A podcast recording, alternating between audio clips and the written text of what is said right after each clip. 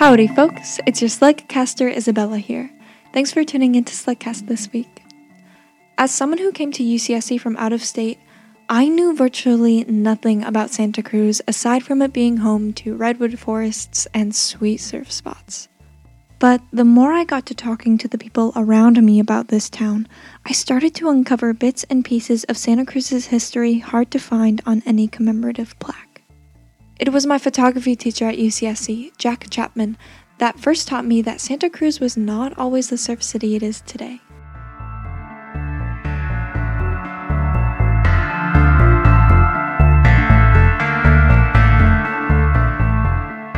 Jack shared with me that right where the Trader Joe's parking lot stands today is where Santa Cruz's last Chinatown stood.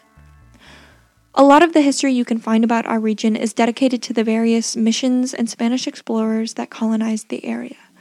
Before this period of colonization, Santa Cruz was home to indigenous people belonging to the Amah, Mutsun, Yupi, and Awaswas native tribes.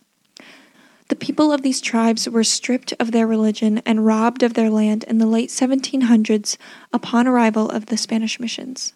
There are theories that suggest that California's coast was visited by Chinese sailors well before Spanish exploration. But what drove Chinese immigrants in large numbers to reside on California shores was prospects of a better future during the gold rush. Further influenced by industrialization, the Chinese immigrant population in the 1890s made up nearly 5% of the 19,000 people residing in Santa Cruz County, which at the time was the largest non white demographic group. There were distinct neighborhoods of Chinese immigrants in Santa Cruz called Chinatowns, and the people living in these Chinatowns were mostly bachelors working as laborers cooks, gardeners, fishermen, factory workers, and construction workers building railways and roads. As noted by former Cabrillo College professor Sandy Lydon in his book Chinese Gold The Chinese in the Monterey Region, Though the Chinese are not explicitly mentioned in the local and regional histories, if you hold each page to the light, you can make out a faint pattern. The longer you look, the stronger the pattern becomes. The Chinese are in the very paper, they are the watermark. The progress these immigrants made towards creating efficient transportation infrastructure led to great economic success in the area, and Santa Cruz was soon flourishing. Understanding that America has a long history of anti immigrant sentiments, the large population of Chinese people in Santa Cruz in the 1800s were not exactly welcomed with open arms by their surrounding community. In 1879, an editorial in the Santa Cruz Sentinel explicitly portrayed Chinese immigrants in the community as half human, half devil, rat eating, rag wearing, law ignoring, Christian civilization hating, opium smoking, labor degrading, entrail sucking celestials. These xenophobic and discriminatory sentiments held by white citizens in the community drove many Chinese immigrants to the outskirts of the town, as many landlords would not even rent to Chinese people. It's my understanding that these concentrated communities of Chinese immigrants changed locations a number of times in response to xenophobia. The first of Santa Cruz's Chinatowns was located right on today's Pacific Avenue, the heart of downtown. Then the community was pushed east towards Front Street, where the town's red light district was erected in response to work discrimination by race. The third move was to Chestnut Street, around the area where Depot Park stands today.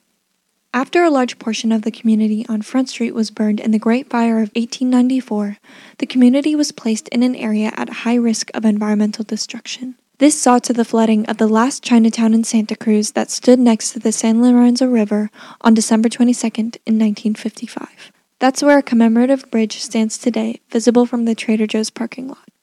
During the 1870s, yellow peril swept the country with anti Chinese sentiments and led to the institution of discriminatory laws barring Chinese immigration to the United States. These laws were repealed in 1934, but that doesn't necessarily mean that xenophobic sentiments were erased from the American psyche. We've seen a resurgence of xenophobia and hate crimes towards Asian Americans following the COVID 19 outbreak. More than 2,100 hate incidents targeting Asian Americans and related to COVID 19 were reported nationwide between March and June of 2020. Hearing that my larger community is suffering deeply saddens me, and I feel a responsibility as a community member to help when and where I can. And there are ways that you can help too.